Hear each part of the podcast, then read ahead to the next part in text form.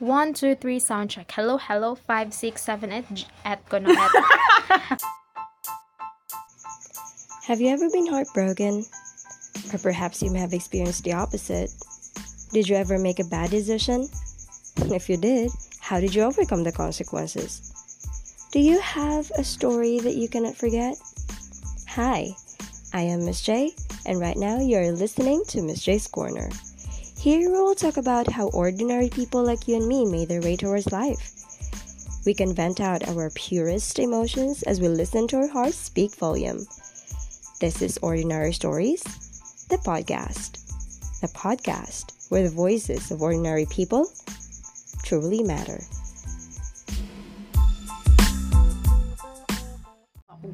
Hello everyone, Miss J here, and right now you're listening to Miss J's Corner. This is Ordinary Stories, the podcast. Today our topic is all about the life story of one of my favorite persons in the world. She's actually here with me now, and she will share with us her ongoing journey as a young adult. She is such a vibrant lady in her 20s, so listen up, young adults out there, because this is going to be worth your time.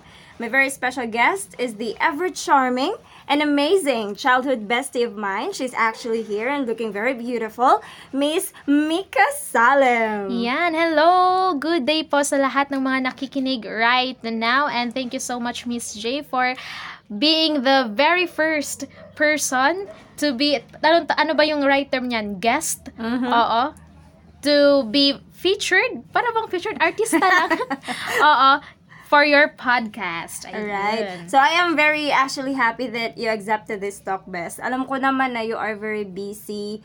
But you still did this for me and for the listeners and future listeners of our newly established podcast. Yes, actually, I was very surprised. Ano yon mga around the 6 in the morning and I received your message. Tapos napaka-lengthy, tapos Oh my God! Ano na ba yung an- ano ba yung kasalanan ko kasi di ko pa nabasa. But yun pala, invitation pala and I am very flattered actually. Kasi parang may fav- favoritism ata yung nangyayari ngayon. Hindi naman, um, the moment I actually planned for this um, podcast, the number one talaga na inisip ko kung sino yung number one na mag um, pilot, you know, something like that. yes. Pilot uh, episode or guest sa aking pilot episode is walang iba kundi ikaw. Yes, and it's a privilege naman kasi meron naman tayong mga words of wisdom sa kabata-batang edad natin. So, share lang tayo. Walang ano, no pressure kahit kinakabahan ako ngayon. And I'm sure everyone na, na nakikinig sa atin ngayon will be uh, makaka-relate sila sa lahat ng mga topic na pag-uusapan natin dito ngayon. I hope so. Yeah, so guys, um, by the way, Mika had been my longtime BFF for such a long time now. May mga ano pa tayo nun, may mga, ano tawag doon? Mga away-away, Oh. parang ganon. Mga, mga petty-petty things na kahit ano, kahit dahon para sa Flores de Mayo, pinag-aawayan. Yes. That for such a long time now, she's really amazing. She's she's such an amazing friend. Lalo na if you're talking about life experiences and I learn a lot from her from her. That's why siya yung napili ko na unang guest sa ating podcast. Yay! Okay, so I'm sure marami din kayong matututunan. So first, Bess, um, tell us something about yourself muna.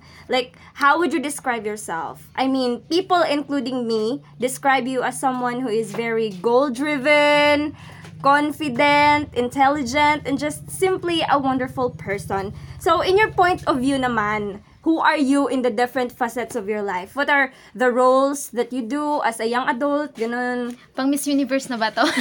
anyway, oo. I am Mika Salem. Sige, sabihin ko na lang yung pangalan ko. Mika Rawa Salem. I am actually, ah, ilang taon na ba ako, best? 22. Oo. 22 years old. Uh, I graduated sa But you look Leighton- 16. Ah, Ganun. sana all. Oo naman. I will post her picture sa social media para makita nyo rin kung ano yung mukha. Oo naman. Oo, napakaganda. Char! Love my own.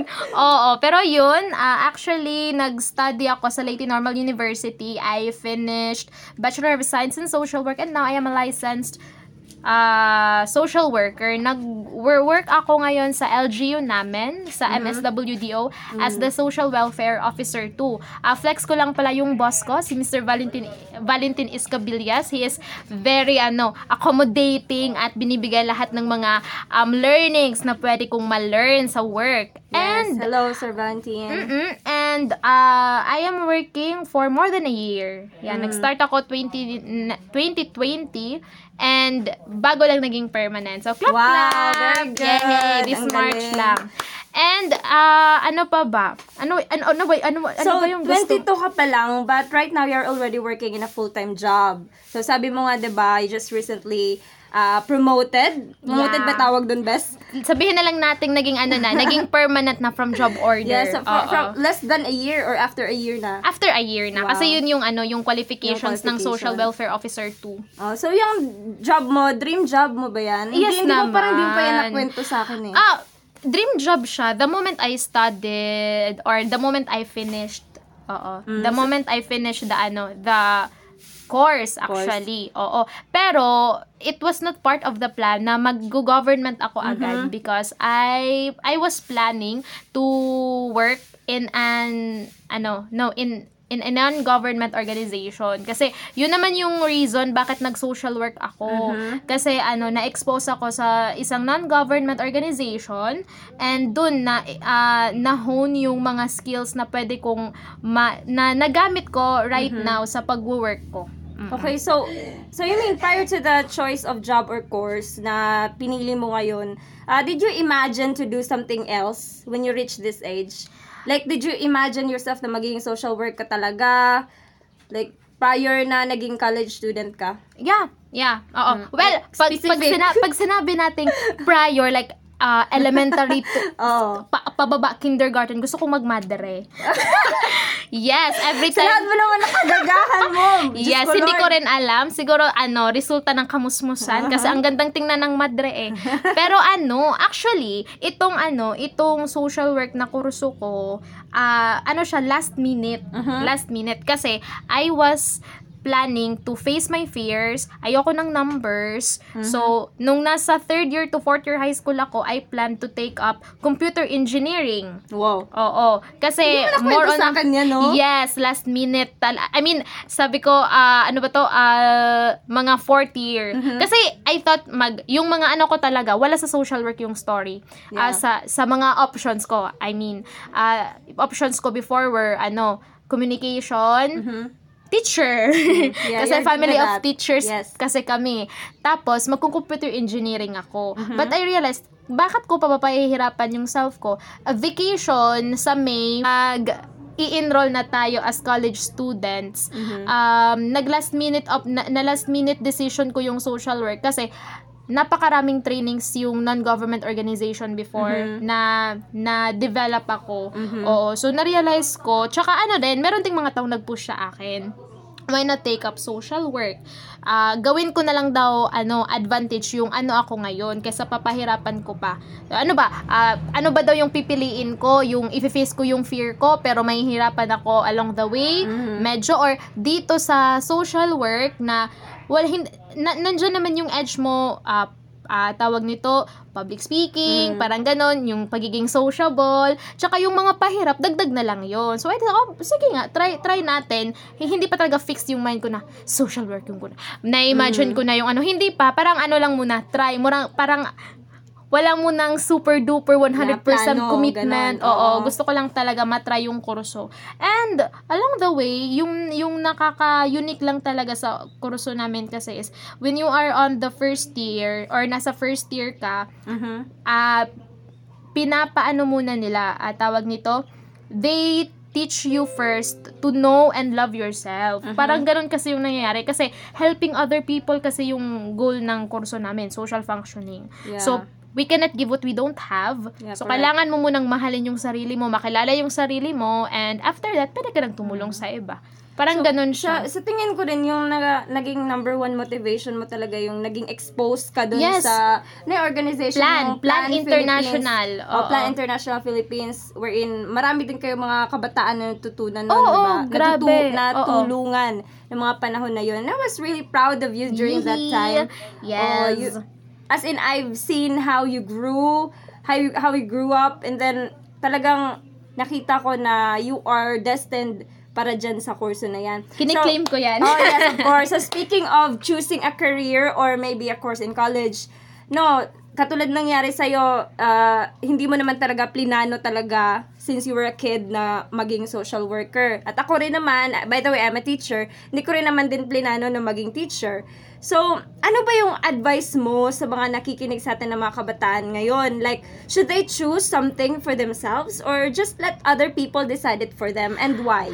alam mo, napaka-complicated ng situation ngayon. Mhm. Kasi, in my level ha, kasi 'di ba yung batch natin, yung pinakalas na, na ano, ah lumang curriculum. Yes, oo, Kasi, oo, nga. Before basic, the basic, K-12. BEC ba yun? Basic Oh, Education. nakalimutan ko na Oo, rin. pero ngayon kasi K-12. Oo. kahit nasa high school level ka pa, sa senior, nakakapili ka na kasi ng kung track. ano yung, oo, Oo yung, nga. nung track mo. Mhm. Pero I don't know, it's too complicated. Pero ganito lang, to make it simple, kung ano yung parang ano kasing nangyayari sa, sa life ko ngayon, best, puso tsaka intuition. Mhm. Oo.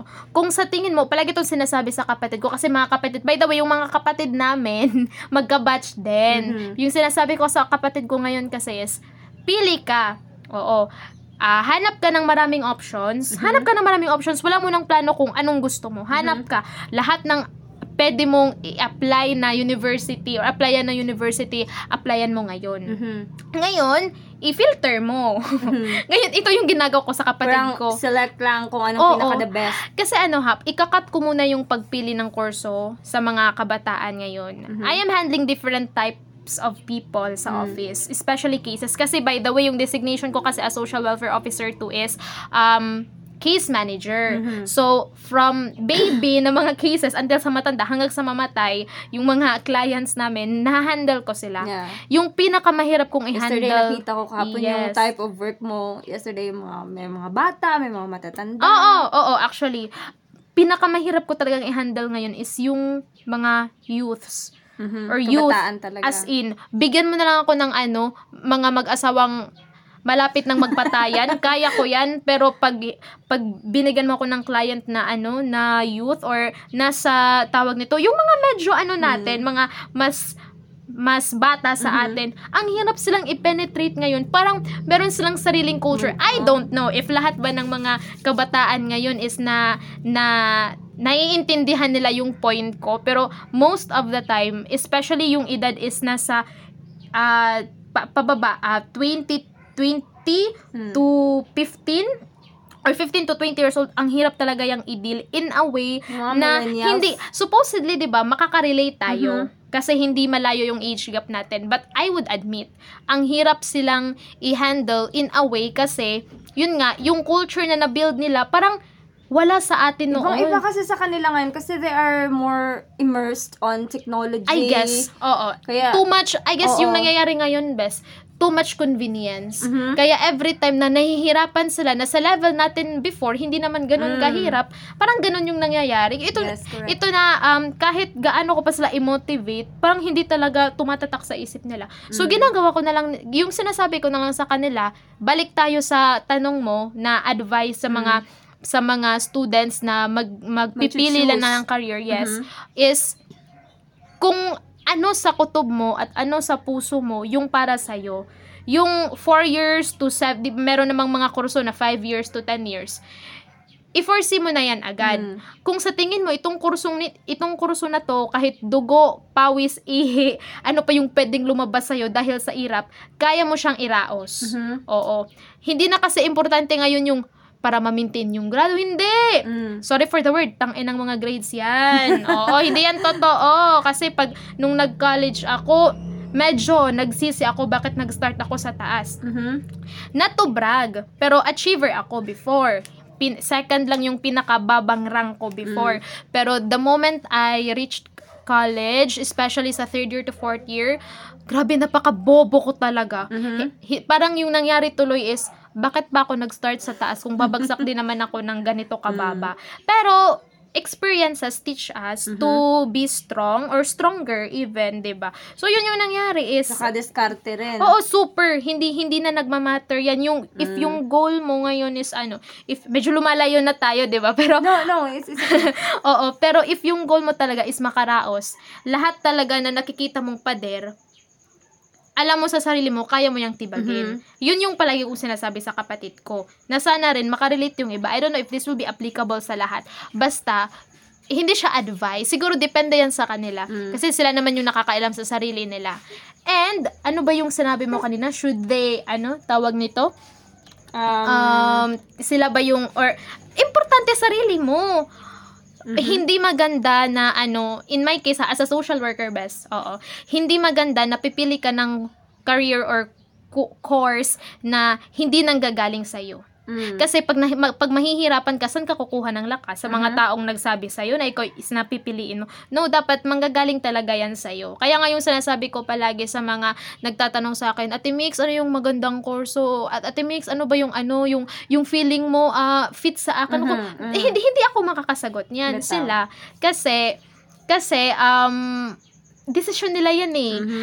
choosing a career in college, depende kung magka-college sila or may iba kasi ngayon, iba na kasi ngayon, nagbibusiness na yung iba eh. Mm. Or ibang nagfi-freelance na lang, they don't, sa iba kasi ngayon ha, ah, no offense sa makakarinig nito, wala akong sinasabi dito. Para sa kanila, yung sa, sa mga medyo mataas na yung mulat, yung mulat na masyado sa realidad, they see education as obsolete. Hindi education as a whole ha, yung pagpasok sa school. Pagpasok sa Oo. school or sa college, ganun. Yes, they say it as obsolete option. Pero in my case, mahal na mahal ko yung pag-aaral. Yes, Oo. me too. Mahal na mahal ko talaga yung pag-aaral. Kaya sabi ko sa lahat naman pinapag-aralan, Mm-hmm. 'di ba? But when we say ano, ah yun, ah balik ko lang, choosing a career, oo, or a course after you graduate sa high school is your first step. Mhm. Ito yung ano, first step mo para ma-learn mo how to be a decisive person. Mhm. Oo. Kasi, napaka-crucial niyan. Yung, nap, napakasayang naman ng oras mo if every year nag-iiba ka ng kurso kasi hindi mo siya bet. Oo, yung mga palaging nagsha-shift ng course. Well, Kasi nga undecided sila. oo, okay lang naman siya, pero yung oras yung nasasayang mo. Oo. Okay lang naman sa'yo kung ikaw yung tatanungin. Pero in our level, we- are not getting any younger, di ba, Bes? So, ano, dapat wise ka na ngayon. Kasi yung sitwasyon ngayon, Mm. ano na, ibang-iba na, kailangan wise ka talaga sa lahat ng decision na, ano, pwede mong, ano, um, decision na kailangan mong ah, piliin. piliin. Oo, ganon. So, it, it, it, it is on them. Mm. Wag ibang tao yung ipa-decide mo. Kasi, you should be the own driver of your own life. Yes, I, I also believe with that. Um, sa akin naman, should they choose their course na sila yung mag yung sila yung pipili or yung ibang tao ba? Para sa akin din, uh, I agree with you na dapat talaga sila talaga yung pumili ng kurso Mm-mm. nila. Pero um, sa ngayon, may ibang tao rin naman, like sa mga ordinary people na Mm-mm. kagaya natin, 'di ba? Napipilitan silang piliin yung kurso na available.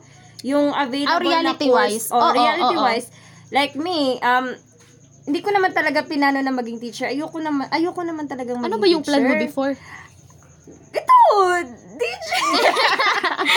At saka ano, yung Dapat nag-communication ka. Dapat ganun. nag-communication ka. Oo, kaso, Oo. wala kaming, wala kaming pera, hindi kami mayaman, kaya kailangan na pumili ako ng isang kurso wherein, um, five years from now, o, o after I graduate, parang makapasok ako sa DepEd, ganun, Mm-hmm. mga, mga kwento na ganun. Parang lifetime na siya ba? Pero pwede mo naman siyang gawin kahit nagti-teach ka. O kaya nga, kaya nga ito yung ito yung advice ko lang din sa kanila no. If if you really don't have a choice, no, pumili ng kurso na gusto mo sa ngayon, ah, piliin mo muna yung kurso na makaka-benefit Tama. ka financially. Yes, pwede, Tapos, pwede. after after two years or a year na nagtatrabaho ka da, dyan, tsaka mo habulin yung passion Ah, mo. sige, dagdagan ko na Oo. lang. Practicality wise, Mhm. oo. Or sa practical na Marami, aspeto. marami kasi tayong dapat Oo, i-consider, actually, pag sinabi natin, iba-iba kasi yan na ano eh. Mm. Thank you for saying that, no. Kaya gusto ko lang dagdagan yung sinabi ni Miss J na kung practicality yung pag-uusapan, tsaka ano, let's say breadwinner ka kasi Mm, marami naman oo. yung oo, hindi naman hindi lang ikaw yung pinapagpa, pinapag-aral ngayon or Yes, sa tingin mo nahihirapan yung parents mo, you can be considerate. Mhm. Oo, consider paano ba yun? Considerate? Mm, ganun. Considerate. Considerate. Ob- sa, sa obsolete. Nag- Nag-blame pa sa obsolete. Oh, you can be considerate, pero at the same time, maging smart or wise din tayo sa decisions natin. Correct. Mara- maraming opportunity. Baka yung iba nga, nasa, it's right under your nose, hindi mo lang ginagrab kasi masyadong mataas yung pride mo. Hindi, ito talaga gusto ko kasi Yes. yun yung sabi ni ano, ah, Miss Mix na kung anong gusto ko. Pero, um, tingin-tingin ka muna sa paligid mo. Kung medyo magiging, kasi mahirap talaga yung sitwasyon ngayon. Ang hirap mag-aral ngayon. Mm. Online, 'di ba?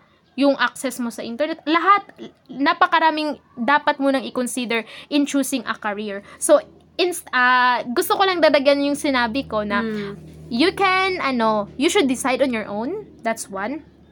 You can be practical. Yes, correct. You can ask trusted people. Yung sa- yung ano kasi may iba namang mga ba- kabataan ngayon na medyo ano gusto nila na makarinig din, 'di ba? Makarinig din ng advice sa ibang tao kasi minsan kailangan natin ng approval. Wag naman yung disorder type. O, gusto natin ng approval sa ibang tao para ma- ma-feel natin nga okay, I am I am choosing the right decision for myself. Kasi yun din yung sabi ng iba. Kailangan congruent 'yon. Oo, kailangan maging totoo ka sa self mo na ito talagang gusto mong piliin. At pang-apat, 'di ba? Ah tawag nito, yun, sinamarize ko lang yung um, sinabi ni Miss J na Mm. kung hindi mo siya kayang abutin ngayon, Mm.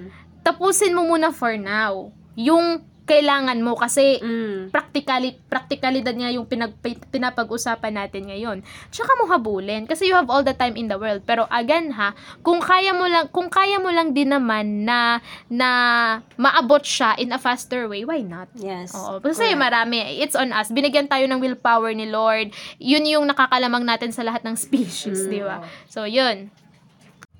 So, yun. Parang ganun lang. Wag, wag mo masyadong pahirapan sarili mo, pero dapat maging wise ka. Yun lang talaga. Yes, Oo. correct. So, being in our 20s can be very hard, ba? So, after choosing a career path in college, tapos ito na naman, yung realidad na naman sa buhay, gagraduate ka, tapos baka sabihin ng ibang tao, nako, nag-graduate ka nga, wala ka naman trabaho. Ano naman maging advice mo doon sa mga taong ganyan? Yung mga taong hindi pa sila nakakakuha ng trabaho sa ngayon. And they, you, at siguro feeling nila nasa stuck na sila, kung saan sila ngayon. Iba, hindi pa nakakapag ah, seek ng job na gusto nila or related sa kurso nila. So, ano ba? Ano ba yung gusto mong sabihin sa kanila? Well, pandemic, Mhm. pagpasok ng pandemic, before pandemic, mahirap na talagang maghanap ng trabaho. Let's face it, that's reality. Mm. Mas naging mahirap the moment nangyari si COVID. Mhm. Oo. As in, ramdam ko yun. Yes. Ramdam ko yun kasi, ah, well, ako, fortunate talaga. Kaya nga, ano talaga, eh, abot langit yung pasalamat ko sa LGU, Mm. kay Sir Valentin, kasi na-feel ko talaga para sa akin yung trabaho kasi hindi na ako Mm. masyadong pinahirapan.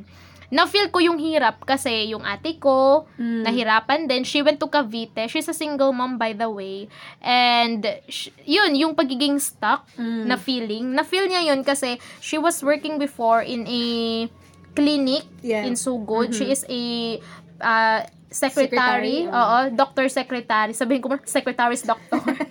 doctor secretary, yes. Um, nahirapan din siya. Hindi siya nag-grow. Feeling niya hanggang dyan lang siya. So, kailangan niyang lumabas sa comfort zone niya Mm. kailangan niyang lumabas even if it takes ano um distance na Mm. mapalayo siya sa anak niya. Oo. Kasi may ibang mga kabataan din naman nagsasabi, ayoko pang magtrabaho kasi ano, hindi naman yan related sa kurso ko. Ah, So, dapat parang mali naman yung ano na yan, no? it's on them. Actually, it's Oo. on them. Pero yung oras kasi talaga yung nasasayang dito. Again ha, yung oras hindi na bumabalik. Hindi mo yan mabibili. Mm. Oo, yung kaya mo lang gawin is maging wise ka sa mga decision mo para hindi ka maging stuck, hindi ka pero ganun eh sa ah, paano ba to sabihin? Para mas ano, simplified siya sabihin best. Mm. Yung mga tao kasi I mean, the rise of the pandemic, 'di ba? Tapos yung sinasabi ko kanina na iba na yung culture na nangyayari ngayon Mm. or nabibuild or parang world na nabibuild ngayon ng ibang mga Generation Z. Generation Z ba tayo? Kasali Yeah. na ba tayo sa Generation Z? Oo. Parang kahit magkaisa lang tayo ng generation, may may gap pa rin. Mm. Oo, na nangyayari. Nanonotice ko 'yan kasi tao rin yung trabaho ko. Mm. Oo. I mean, tao rin yung na-encounter ko sa trabaho ko. Normal 'yan. Meron tayo sinasabi na motionless moment. Mhm. Yung feeling natin, ganito lang ba yung mangyayari sa life ko? Especially ako, hindi ko na lang ilalayo sarili ko. Kahit medyo sure na before na, mak- na makakapagtrabaho ko LGU, I still have to wait 3 months Mm. para January makapagsimula ko para hindi din mahirap sa end ng HR at ng accounting na ikwenta yung salary ko. Mhm. Oo. So, I have to start by, tawag nito, I have to start sa January 2020. So, nag, pumasa pumasa ako sa board exam. That was that was the last day of August. And then um tawag nito ah nag sabi ko, okay, I have to rest muna. Kasi meron akong mga classmates na nakapag-work sila agad a month after passing the board exam. Mm. I was a bit insecure. Oh, yan, hindi talaga yan Oo, nawawala. sabi ko, hala, nagtrabaho naman sila. 'Di ba sa Bisaya, parang ganun yung, hala, nagtrabaho naman sila. Ngano di ako wala pa? 'Di ba Parang ganun yung na nakakasya. Meron bang mali sa decision ko? Should I grab the opportunity or mm, selfish ba ako masyado or lazy ba ako masyado or mali ba na bigyan ko muna yung self ko na makapagpahinga from that four years na sacrifice para oh, na na hard work bago ko ma- ma-achieve yung license, 'di ba? So yun, stuck talaga ako. Tapos minsan nagiging impatient ka or ako nagiging naging impatient ako kasi meron ng assurance. A month after passing, no, no, the next month after passing the board exam, September, kinausap na ako ng ano, ng boss ko ngayon na Mm. you can start next year, this and that. Pero yung nangyari, hindi ako makapaghintay kasi nahihiya ako sa parents ko Yes, yan. na nakapag-work na ako, ta, pero wala pa akong napoprovide. Mm. Eh, wala naman akong, ano, naiisip na ibang way or means para mag-earn ako. Hindi pa pumasok tong business na pinasukan ko before. Wala pa yon sa isip ko. Kasi yung gusto ko lang talaga, magpahinga. Hindi naman yan mali. Kasi kailangan yun natin. Yes, especially after graduating, Yes, diba? as in, di ko hindi ko mabiblame yung mga ah, mga bago lang nag-graduate, yung yung sinasabi nilang ano, officially unemployed. Mm. O hindi ko sila mabiblame kasi ang hirap mag-aral. Especially kung niraos mo talaga. Mm. Yung hindi talaga basta-basta yung mga experiences or mga obstacles na na hinarap mo, kung hindi yan Mm. basta-basta, I cannot blame you for that. Ah, pero kahit nagwo-work ka, Mm. yung ano eh, yung pagiging feeling na stuck up, hindi lang yan sa, hindi lang naman kasi yan para sa mga taong wala pang trabaho. Mm. Pwede yan sa students na feeling nila nagpo-procrastinate, nag, at paano ba yun? Po-procrastinate. Procrastinate, oo. Oo. Para rin sa mga katulad natin na nagtatrabaho, employed. Mm. Nagiging stuck up din tayo kasi feeling natin hindi tayo nag-grow. Mm. Hindi Natural. Tayo, hindi na tayo masaya. Like, you've been working in that company for how many years? Mm, pero Let's parang- two to three years and then you feel like hindi ka pa rin nag-grow. Parang routine na lang siya. Oo. Routine na lang siya para sa'yo. Well, hindi ko na rin ilalayo yung ano, yung mga ka, ka-social work, co-social workers who Mm. are working in ano, in the region. Mm. Oo, hindi ko na rin mention kung saan sila nag-work, pero pero social workers din sila, Mm. registered social workers. And every time, kinakamusta, nagkakamustahan kami, minsan nag, nagkikita-kita kami whenever I am in an official travel, na pwede akong mag-ano muna, kasi Mm. mahirap ngayon lumabas, di ba, outside Southern Leyte. Yung sinasabi nila, minsan daw, parang ayaw na nilang pumasok sa work, kasi alam, alam na naman kasi nila yung mangyayari sa araw Mm. nila. Wala nang excitement, na Excitement. nangyayari. Oh, ganun. Oo, kasi yung pagiging stuck up, pwede kasi, um, gumagalaw ka, Mm. pero andyan ka lang sa kinagagalawan mo. Oo, yun yung definition ko na nagigi sa pagiging stuck up. Hindi yan lang ibig sabihin na stuck ka, wala kang ginagawa, statwa ka. Hindi. You can be you you can be ano, moving person, pero andyan ka lang sa kinaka, kinagagalawan Parang mo. wala ka pa rin productivity. Oo, wala, No, no wala. matter how busy you are, pero Oo. feeling mo parang, ano ba to, nakakapagod dahil ganito na lang araw-araw. Pero yung ano, yung sagot ko niyan actually is lumabas ka. Yes, yes, yes. Hindi mo lang kasi in tawag nito, hindi mo lang kasi ino-open yung door. Mm. Pero yung doorknob actually hawak mo na. Mat ay, iba kasi, na, baka natakot din silang mag-take risk. No. Yung nakakaganda ng buhay, I mean ng life, oh, yun Mm. nga, buhay, life, oo, is puno siya ng ano, Surprise. puno siya ng surprises. Mm. Nasa sayo lang yan kung hindi mo i-open yung doors. Nasa sayo yan kung hindi ka lalabas sa comfort Mm. zone mo. Kasi ako ha, medyo mapapasok na yung business ko ngayon. Mm, o yung pinasukan ko. Lately, you've been very busy with your Yes, business. Ano as- ba yan? Oo. Ano ba yung business na yan? Ganito, um, well, yung work ko naman, bes, full of surprises every day. Mm. Kasi minsan, mahihingi ng financial assistance. Yun talaga yung ano, yung common sa work ko.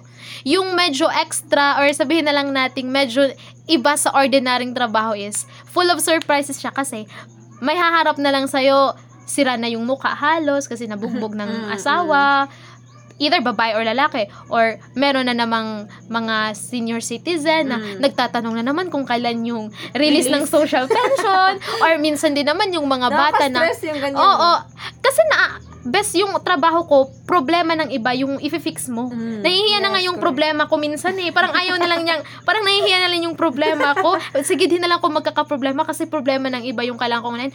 Even Saturdays. Mm. Kaya nga medyo natagalan, may meet, may meeting time tayo pero medyo natagal kasi may dalawang ta- kliyenteng Mm. pumunta sa bahay na sana hindi yeah, that's the nature of helping naman. Ah, willing kang mag ano, magbigay ng time sa Mm. kanila. So yeah, going back, oo, full of surprise naman yung work ko pero may times kasi talaga na parang ang dark talaga ng ano mo, Mm. ang dark, okay, kung sa Bisaya pa, Mm, not, okay, not, kakapoy not naman. every day is a sunny day. Yes. Sabi nga nila. And it's natural, it's normal, Normal. tao lang tayo. Basta guys, remember na it's okay to feel stuck Yeah, sometimes. yeah, Basta ang hindi yan. importante lang is you know how to get away. you tama. know. Sabi nga ni Mika na you know how to open doors. Kung ayaw mo na talaga o at merong mga opportunity, hala, go. Again, may utak ka. Oo. Gamitin mo yan. Huwag kang, huwag kang, ano na, parang feeling mo, wala, katapusan na ng mundo, Ay, depress ka na lang, Oo. OA-OA na mga Bago ko ganyan. ibigay yung ano, yung parang take away ko sa question mo ngayon, Mm. yung ano, pagiging stuck up. Ito ha, uh, last year, I learned, na-mention ko, to, na-mention ko to kanina, um, uh, yung ano, yung too much convenience, Mm. oo, too much convenience, ito yung mas nagiging na, nagpapa masyadong vulnerable sa atin. Mhm. Oo. Hindi naman, well, human as we are, vulnerable tayo. Walang sinasabing safe tayo kasi pwedeng paglabas natin, mahit tayo ng van, patay. Mm, ay. Oo. Pero sa ibang aspeto kasi, I am talking about our emotional aspect here. Mm. You know what, sa mga Generation Z na kagaya ko, I've been there. Mental health ko before, napaka-poor. Mhm. I can show you the the happiest gesture or tawag nito ambience or ta- Mm. parang facade ko I can give that to you pero pag nasa bahay ako nagsistrike ng mga 1 to 2 AM grabe yung breakdown ko Mm. hindi ko alam kung anong nangyayari sa akin alam ko lang stuck up ako tapos ang hirap ang hirap ang hirap talaga niyang i-manage Mm. How did you get out from that ano scenario? yun nag front row ako Mm. before um kasi yung nangyayari dahil nga yung weird kasi sa Teka akin muna minsan- ha, baka ma malito sila. This is not sponsored by Front Row. Oh, no, no, no, no, no, no, Oh, no, pero no. yung best friend ko kasi, si Mika, um, ano siya, ah, Front Row is part, Eh, na, part na ng life niya. Yes, Kasi yes, share yes. niya rin yung journey niya dito. Kasi. I Wala akong pino, wala kaming pino-promote Oo. dito na I ano. can see how much she grew up bec- and, and learned a lot because of Front Row. Yeah, and, marami uh, talaga. And I think makaka-relate din yung iba dito. Oo.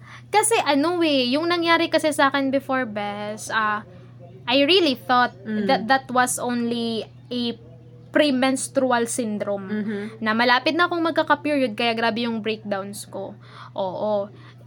Kino-consider ko siya na stuck up phase kasi marami akong taong nilubayan muna. Tsaka every time after work, doon lang talaga ako sa kwarto ko. Mm. And it happened for two months. Kung hindi na to PMS, Mm. hindi na to PMS. So, ano yung nangyari? Meron kasi kaming minsan clients na ano, ah, referred namin sa mga psychiatrist Mhm. doon sa ano, sa hospital dito sa Sogod every first ah, Saturday of the month. So medyo humirit ako doon. Mm. Oo, nagpa-advise talaga ako. Nahulog yun na for free. humirit lang talaga ako kasi ano eh, yung mga taong mga taong malapit sa akin, buti na nga hindi kayo medyo nakikipag-usap sa akin before kasi pag kinamusta na ako, sin lang talaga yung marireceive nyo sa akin. My boyfriend, Hindi my naman- front row. Tayo kasi bilang best friends, hindi rin naman kasi tayo yung tipo na palaging nag-uusap. palaging Oo. nag-uusap. Oo. Pero Ano, catch up, catch Oo. up. Ganon yung nangyayari. low-key lang ba? Low-key. Yes. Pero in, in our hearts and minds, alam namin na meron pa rin kaming best, ah, friend, friendship. Kaya, minsan okay lang naman yun sa mga best friends, no, na hindi sila uh, everyday nag-uusap. As long as pag may problema, go. Yes, nandyan, nandyan. Hindi man, hindi man sa, sa, sa paraan na andyan physically, pero marami ng paraan ngayon. But yeah, going back, nagpa-advise talaga ako sa ano, sa sa psychiatrist kung kung ano ba yung problem. So it can be a mood disorder. So sabi niya sa akin if if mag if mag ano, if magpapatuloy pa siya, I will undergo medication and I don't want that. Mm. Oo. Kasi ano eh, yung nangyayari, ah, tawag nito, naapektuhan na yung mga taong nasa paligid ko. Mahal na mahal ako, na mahal na mahal ko din, di ba? So, yung nangyayari is affected sila. So, yun, pwede siyang maging disorder. So, I decided, why not? Pa- front row na ako that time. Hindi lang masyadong ano, hindi lang masyadong, um, tawag nito, committed pa masyado. Kasi bago So, pa. Bago pa, oo. Ah. So, the moment, sabi ko, sige, ah seryosohin ko tong business after my work para distracted ako. Ah. So, medyo, it turned out that front row was my Mm. distraction para ma-divert yung attention ko. Kasi, ano eh, yung temper ko, grabe talaga. Oh. So, um, yun, ah naging distraction siya in a way. Mm. Pero, ano eh, yung, yung work ko, kaya kaya ngayon hindi ko hindi naging parang competition yung trabaho ko sa front row. Kahit Mm. Kasi medyo nakapag-adjust ka na. hindi lang nakapag-adjust kasi hindi malayo. Naging parte na talaga siya As ng in, hindi na hindi na hindi talaga yan mawawala. Yung nagpa-realize din sa akin, bakit mag, mag kailangan ko ng part-time kasi yung trabaho ko, best palaging may naghihingi ng par, ang tawag nito, nga. financial assistance. Ko, Mm. naku po, baka naman Minsan, di talaga maiwasan na kukuha ka na lang ng, sa, ng pera sa sarili mong bulsa. Oh, ayoko, ayoko sila. ng ganyan. Sabi ko, what if what if mm, darating yung time na ako, rin, ako na yung magiging ng financial assistance. Yes. Napaka, nakakahiya naman in a way. Hindi naman to pride yung pinag-usapan dito. So, yun, nag, nag part-time ako sa front row. Oo, kahit pa pa nakatulong siya. Pero yun nga, hindi naman tayo perfect. Yun, yun nga, yun nangyari. Medyo na-stuck up ako. Yung ano, so I, I decided. Walang nagdikta sa akin. Kahit nga pagsisimba, hindi na ako nagsisimba eh. Kasi feeling ko hindi na ako worthy kay Lord. Para ganun yung nangyari. Which is mali. Kasi la- love na love tayo ni Lord, 'di ba? Kahit tayo pa yung lumalayo, naghihintay lang naman siya, 'di ba? Na lumapit tayo. Parang ganun yung nangyayari. Kaya balik natin kasi medyo lumalayo na tayo, ba? Kapag stuck up ka, Mm. ano, tapos tawag nito feeling mo ma masyadong ma ano ba yung slow? Oo, parang slow yung pace mo Mm. respect that. Oo. Sabi ng isang friend, si Chubby, kilala mo, 'di ba? Sabi niya sa akin, mix whenever you feel like you're stuck up or feeling mo ah a- ang tagal ng ano, ang tagal ng pagiging ang tagal mo maging successful in life, you respect your pace. Mm. Wala namang nagpapamadali sa 'di ba? Wala namang nagdidikta sa na ito gawin kailangan by the, by this time or by this day or by this month or by this year ito na yung ma-achieve mo. Wala. Ikaw na naman talaga yung nagsiset ng pressure Kaya nga, oo, wag kang matakot ma-stock up. Pero, wag masyadong matagal. Yeah. Kasi, ah, yung, proble- yung problema nasa sayo na. Yan nga, gumawa ka Oo. nga ng paraan para maka- Yung- makalabas ka. Tsaka yung pagiging stuck up, Diyos ko, pwede kang maging ano dyan, mentally, meron ka, magkakaroon ka ng mental disorder niyan. Talaga? Hindi ko alam oo, yan. I, I've read that yung mga taong prone sa mental disorder is yung hindi nila pinipili na pumunta sa kaliwanagan. Mm. yung sa bright side, kumbaga. Kasi yung nangyayari is, masyado nilang binibibi yung emotions nila. Which is actually, kaya nga nilagay sa taas yung brain Mm. than our heart. Kasi, yung yung brain kasi natin natitrain. Mm. Oo. Muscle yung nung muscle yung brain natin. So kapag dinidiktahan mo siya kung ano yung dapat mong gawin, Mm. nakikinig si brain natin. Tsaka si brain, yung head ng master ng nervous system natin, siya yung nag, nagpapaandar ng lahat ng mga kalamnan sa katawan natin, makikinig yun. Kaya wag kang matakot maging stuck up. So, in short, pag may utak ka, gamitin mo. Gamitin, yun lang talaga. Fe- feeling ko nga yung patutunguhan ng usapan natin ngayon, utak mo gamitin mo. Oo nga, Oo. 'di ba? Marami kasi sa atin nagpapadala tayo ng too much emotion, Mm-mm. 'di ba? Kaya hindi tayo maasenso. Tama, tama yun Mm, talaga. Kaya gamitin talaga yung utak. Utak dumiskarte ka kung, Tama. kung as long as legal yan, as long as hindi yan nakakasama sa'yo, la, dumiskarte ka. Basta, Tsaka sa mga students ngayon na Mm. parang feeling nila, palagi nila akong nanonood ng ganito, hindi Mm. na ako. Eh, kaninong module ba yan? Sabi, kasi may iba, yung mga nakikita ko minsan sa Facebook, ah, ang daming complaints, Mhm. bes. Ang daming, hindi na lang, hindi. so yun nga, wag silang matakot ma-stuck, di ba, Bes? Yes, Okay, kasi, so, Yun nga, yung ibang tao na feeling nila nasa-stuck sila, pero may iba naman na they feel like they're moving too fast, very or fast- very Ah, fast okay. pace. Ano naman yung ma- mabibigay mo na advice sa kanila? Min- well, ga, ah, na-learn ko to sa business ko. mm. One at a time. Mhm. Okay? You know your priorities. Ko Sa dinami-rami ng pinagkakabisihan mo, yung nangyayari tuloy, puro ka lang simula. Yan. Puro ka lang simula, wala ka namang tinatapos. Kagabi ko lang to na-learn. Kagabi ko lang to na-learn sa training namin. Meron tatlong types ng doer. Mm. We have the opener, yun yung magaling lang talaga sa Sa simula. una, simula. Oo, yun lang talaga. Pero di na nila tinatapos. Nagsimula lang sila. Pangalawa, ender. Mhm. Ibig sabihin, ah medyo nasa, parang tawag nito, kung training yung pinag-uusapan natin, na, nagsimula ka lang sa training. Mm. Sinimula mo lang pero di mo tinapos. Yan. Yung ender naman, nag-start ka sa malapit ng matapos pero tinapos mo. Mm. Oo. Yung para sa klase, yung malilate ka, tapos Ganon. tapos sabihin ng teacher na, oh, Mika, You're you're, early for the next Parang subject. before yan ah. Ako yan ah. Oo. Yung pangatlo naman na doer is the finisher. Mm. So kung nasimulan mo, tapusin mo.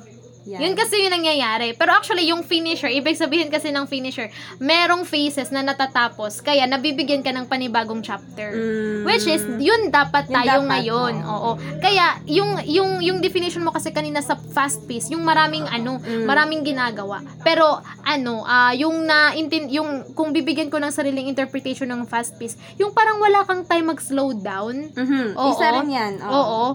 Huwag ganun. Mm. Kasi again ha, walang nagbibigay sa'yo ng deadline. Not unless, Ikaw lang. oo, not unless, um, sasabihin na ng doktor may taning na buhay mo.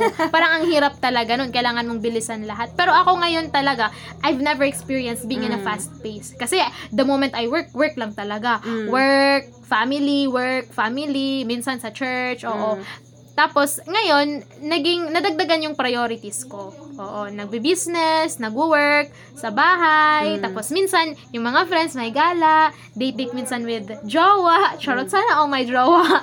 Oo, ganun siya, ganun. Dapat parang i-pamper din yung sarili, no? Ay, After, oo ano. naman, hindi kailangan talaga, talking about pampering yourself minsan. Ako kasi ngayon, believer ako ng Mm. delayed gratification. Pero minsan, ang hirap I admit ang hirap talaga ng delayed gratification. Pero ano, eh, hindi naman hindi naman ano, hindi naman masama yung binibigyan natin yung self natin ng small pleasures. Yes. Just by watching a movie Mm. Bili or ka just ng ice cream. Yes, Ganon. marami.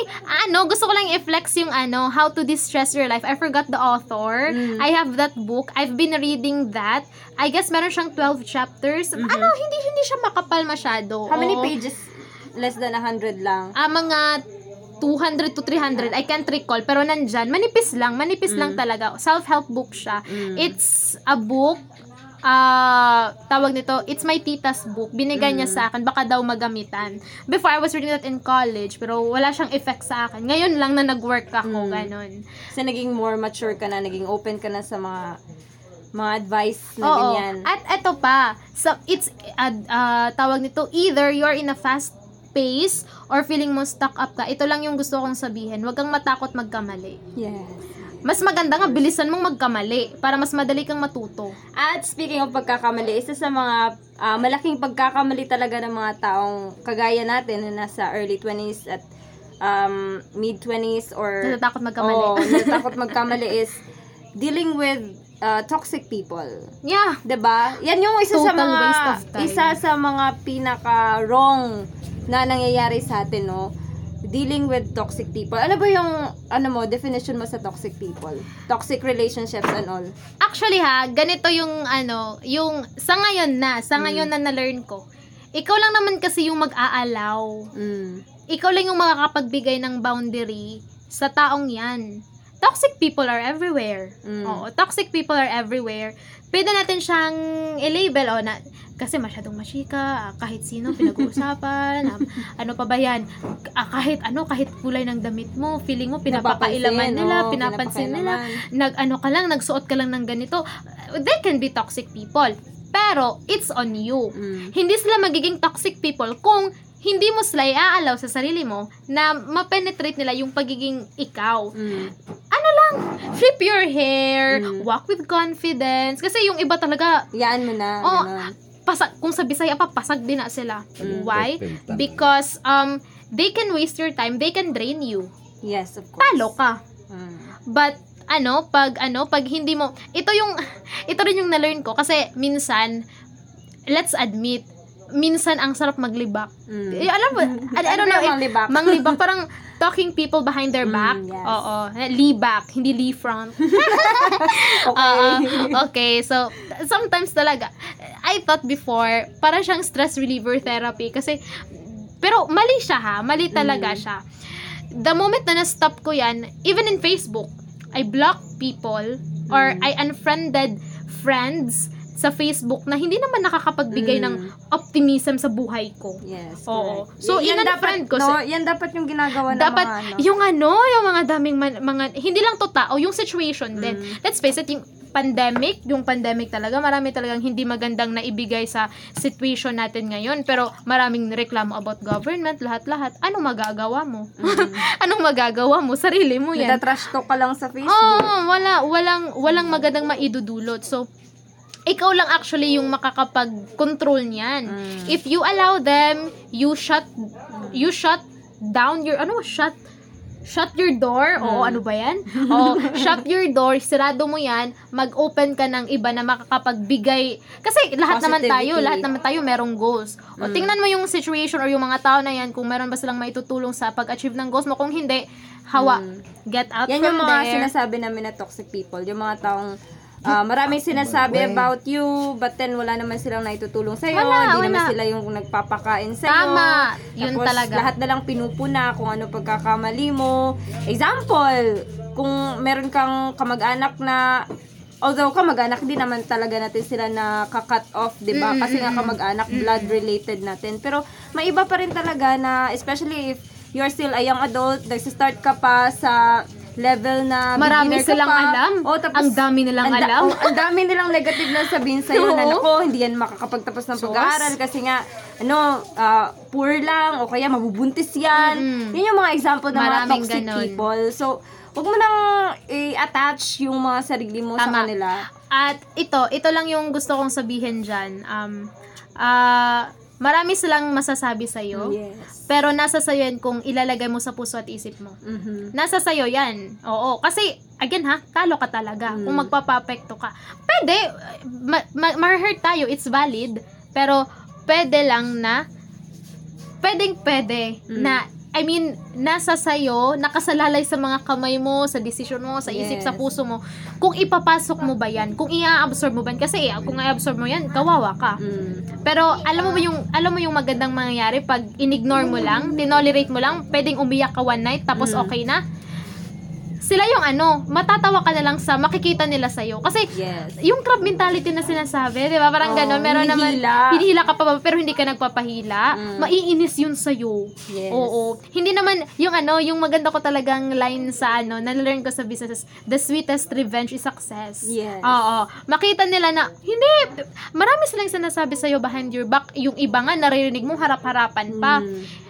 Shut up ka lang. Mm. Kasi ayaw mong i-waste yung energy and time mo, laway mo sa sasabihin nila.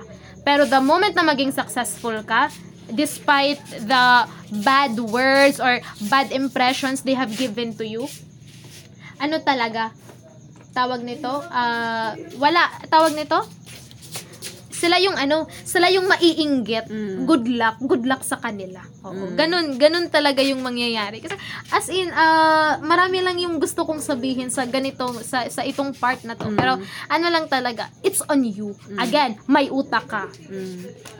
So, uh, i-wrap up natin yung ah, pinag-usapan natin. No? So, ano ba yung ah, main takeaway mo dito sa pinag-usapan natin ng choosing a career, tapos um, pagpili ng mga people na magbibigay ng positivity sa'yo? Ano ba yung main takeaway mo? take away ko sa sa area na to Mm. na pinag-usapan natin is um don't waste your time, your effort, your energy Mm. to people who can't help you achieve your goals. Yes. Kasi Ang ganda yan. Oo, kasi kawawa ka rin, oo. Kawawa Mm. kawawa ka kung magpapapekto ka, pero pag i-flip mo lang yung hair mo, again, walk with confidence. Mm. hindi hindi mo na sila kailangang tarayan, hindi mo na sila kailangang pagsabihan na ito yung nangyayari ko ngayon. Silent ka lang, pero evident, 'di ba? Mm. Nag-uumapaw, nagdidilaab yung nakikita nila sa Sila na lang yung mag sila na lang yung Sila magiging mag-adjust. silent. Sila na yung mag-adjust. Sila sila na lang yung walang masabi sa iyo. Wag wag na, wag hindi mo na hindi mo na kailangan pang sayangin yung ano mo, panahon mo sa mga taong hindi naman makakatulong In short, huwag mo na silang problemahin. Ang Wag. problemahin mo ngayon is paano mo may elevate yung sarili mo Tama. dyan sa sitwasyon na meron ka or sitwasyon na kinaroonan mo ngayon. Like, example, wala kang pera ngayon. So, gumawa ka ng paraan. Paano ba na maging successful ka? Tama. Magkaroon ka ng pera in a legal and in a good way. sa panahon ngayon, Mm. pwede lang cellphone mo mismo gamit mo. Of course. Kaka-earn ka na. Oo. Ginagawa natin yun. Pwede to. lahat, lahat. Post Ang, ang lang. daming, especially ngayon, ang daming opportunities Ang sa social dami, media. ang Wag- dami. Wag, wag niyong gamitin ng social media na parang Ay, eto pa gusto kong lang, gusto diba? kong ano, gusto ko lang tong i-add ba- bago bago tayo mag-proceed Mm. sa next na ano no, an, next na pag-uusapan natin. Ah, the pandemic has cost us ano as in parang ano, feeling natin end of the world na. Mm. Pero look at the brighter side. Marami ngayong tao ang naging successful dahil sa pandemic. Yes. Marami pa ring tao. Kaya nga kaya nga ano, ito ito rin um yung yung humika ng takeaway sa akin. Mm. Before gusto kong sabihin see the good in every situation. Mhm. Pero ngayon gusto kong sabihin see the best in, every, situation. Hindi lang good, dapat best, best, talaga. Kasi sa sa para ano, there's a rainbow always after the rain. Yung mga Yes. ganong mga saying actually. So yun, yun, yun, yun lang yung ano, yun lang yung mga tawag nito. Yun lang yung gusto kong iparating I-share. sa mga ano Mm. ngayon, sa mga kabataan or Mm. sa mga Generation Z na kagaya natin. Tsaka ano, ah, wag ka talagang matakot magkamali. Kasi yung nagiging failure ng iba, feeling nila pag magkamali sila, yun na, yun na sila. Mm. Oo. Pero actually, yung kailangan mo lang i ano, i- kailangan mo lang ilagay sa isip mo is all the more, wag lang parehong mistake ha. Mm. Iba-iba-ibang mistake. Kasi pag the same mistake lang yung nangyayari sa'yo, okay lang once, twice, Mm. thrice. Pero pag forever na Pag lang inulit-ulit mistake, na. parang may problema na tayo, pa-check up na tayo. Mm. Oo. Pero yun, wag wag talaga tayong matakot, Matakot magkamali. magkamali. Oo. Tsaka ano lang, Chill. chill, chill pero dapat may vision ka Oo. pa rin sa sarili mo. Oo. Yes, vision talaga. Yun. Yung parang may goals ka na gusto mong abutin. Mm-mm. Ganun. Ganun lang yan. Ganun lang yun. Oo. Well, actually, na, na-worry talaga ako kasi sabi ko kay Miss J, kung ako yung magiging pilot episode ngayon, wala namang something special. Wala namang Ang dami something mo ang na-share. Ano ang ba? walang ma- walang special sa ano story ko. Pero pag sinabi nating lessons, Mm. full pack talaga. Hindi pa nga eh. Ay, eto pa pala. Huwag kayong ano, be open to learnings pala. Mm, may it be may it be in the academic learnings or sa totoong buhay. Mm. Huwag kang ano, tawag nito just be open to learnings. Oo. Yung ano natin, yung world natin ngayon, kahit pangit dahil sa pandemic, maraming Mm. namatay, maraming nasaktan, maraming nawalan, lahat pangit nangyayari. Pero ano, ikaw pa rin yung ano, tawag to, 'di ba? Yung shadow nasa nasa tawag nito, nasa it- the shadow is behind Mm. us if you are holding the light. O, 'di ba? So, ganun lang. See the best in every situation. Um, Ulit ha, hindi good. Best dapat. Best talaga dapat yung makita mo. Oo. Tsaka ito pa. Oo. Pa- puro na lang tsaka ito Sabi ko na, pa. di ba? Ang dami niyang life lessons na pwede niya i-share sa inyo. We can talk on and on, pero... kailangan kailangan ding matapos tong ano na to, ah, pilot episode na to. Ah, invest your time with people. Opposite to kanina. Mm. Invest your time with people, invest your time sa sarili mo, Mm. 'di ba? Na makakatulong sa Yes. Oo. Yung mga Tsaka- taong nagbibigay talaga ng positivity. Yun, Surround yourself with those people na nagbibigay sa'yo ng positivity, na na-inspire ka, di ba? Mm. Study says na kung ano yung finifeed natin sa brain natin, yun yung manifestation natin. Ano yung favorite line mo? Yung parang pinopost mo sa Facebook. Yung parang kung ano yung gusto mo dapat ini-envision mo talaga Yun. na yung gusto mo. Ay, ito. Oo, vision. Ini-envision yung, mo. may line ka dun eh. Nakalimutan Meron ba? ko. Na-post ko? Hindi ko rin alam kasi marami na akong pinopost. law of, ano ba yun? Love attraction? Oh, yun. Ah, love at- Uy, totoo yun. yung iba nga relationship, pina-attract Oo. nila. Goal mo pa ba na para sa sarili mo? Tsaka, huwag kang matakot mag-invest for yourself. Yes. Biggest investment mo, sarili mo. Mm. Kaya sa mga ano ngayon, sa mga kaedad namin or sa medyo pwedeng younger namin or pwedeng older pa sa amin, um, invest on yourself. Mm. Huwag kang ano, tawag nito, huwag mong isayangin yung hin- wala akong gustong iparating dito ha. Pero kung puro lang ano YOLO yung nasa sari- yung nasa yung prinsipyo mo ngayon, good luck yung Mm. You- future you mo. only live once. You only live once. Minsan hindi yan maganda eh. Kasi 'di ba? Tsaka ano, invest invest din tayo sa financial education. Mm, Yun yung kulang natin, 'di ba? Financial literacy. Oo, financial lite- li- financial literacy, invest para sa sarili mo, wag matakot magkamali. In- enumerate ko na lang. Oo. Tsaka iwasan yung mga taong toxic. Hindi iwasan, erase talaga. Wag lang patayin. Mm. Oo, yun lang, yun lang naman best so far. I hope meron ano, merong merong merong na learn yung Mm. mga kaedad natin ngayon na ano na mga gusto nilang, you know, meron, let's admit, marami talaga ngayong nahihirapan. Nasa identity crisis na Yes. sinasabi, di ba? Mm. We all go Hindi lang that. naman mga teenagers yung nagkaka-identity crisis. Uy, every Tayo rin naman mga young adults. Every tan- Especially transition. if we're already facing the reality. Yan, kapag sinabi natin reality or real world, yan yung after graduation na talaga. Mm. After education na. We're, we're in, you have to work to find money, Yung to mga- find yourself, Mm-mm. ganun. Yung mga iniisip ng nasa, well, mahirap maging estudyante. Mm. Pero hindi pa yan yung totoong laban. Totoong laban, after. yes. Doon ka talaga i-measure. Doon ka talaga i-measure Mm. kung kung hanggang saan ka. Mm. Oo. Kasi di tayo bibigyan ni Lord ng ano, suliranin o pagsubok kasi di natin kaya. Ganun Yes. lang yan. So, yun. Ang, ang akin lang din is, wag talagang kalimutan na manalig Ay, oo. sa Panginoon or whatever faith na pinanghahawakan mo ngayon, panghawakan mo yan hanggat ma- ma-achieve mo yung mga gusto mo. So, kami, kaming dalawa, wala pa naman kaming masyadong na-achieve.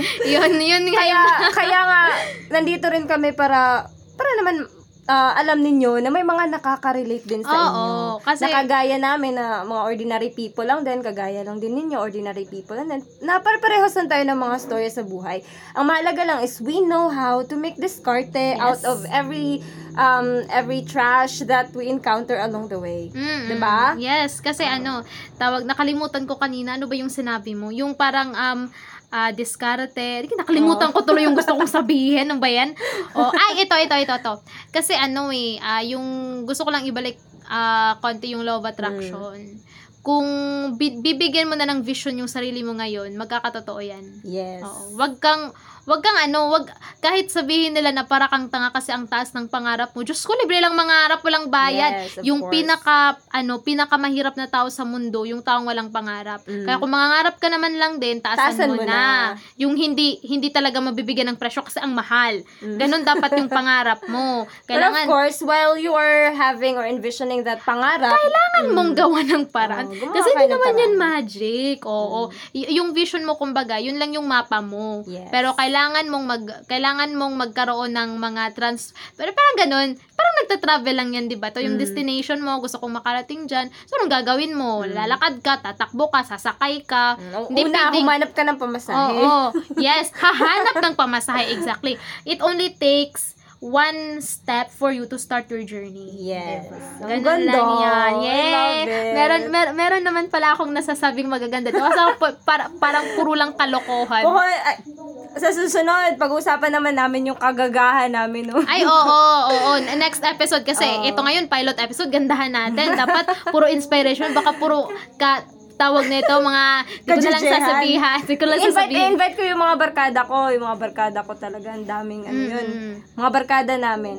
So, this has been Miss J and I hope meron din kayo natutunan. And Yes, I am again Mika Salem. Ayun, small pero guwapa. Sure, small but terrible. Marami silang nilalagay ng mga ano na sila, sila lang naman. Pero ano, officially, I am Mika Salem, a registered social worker and I am doing front row.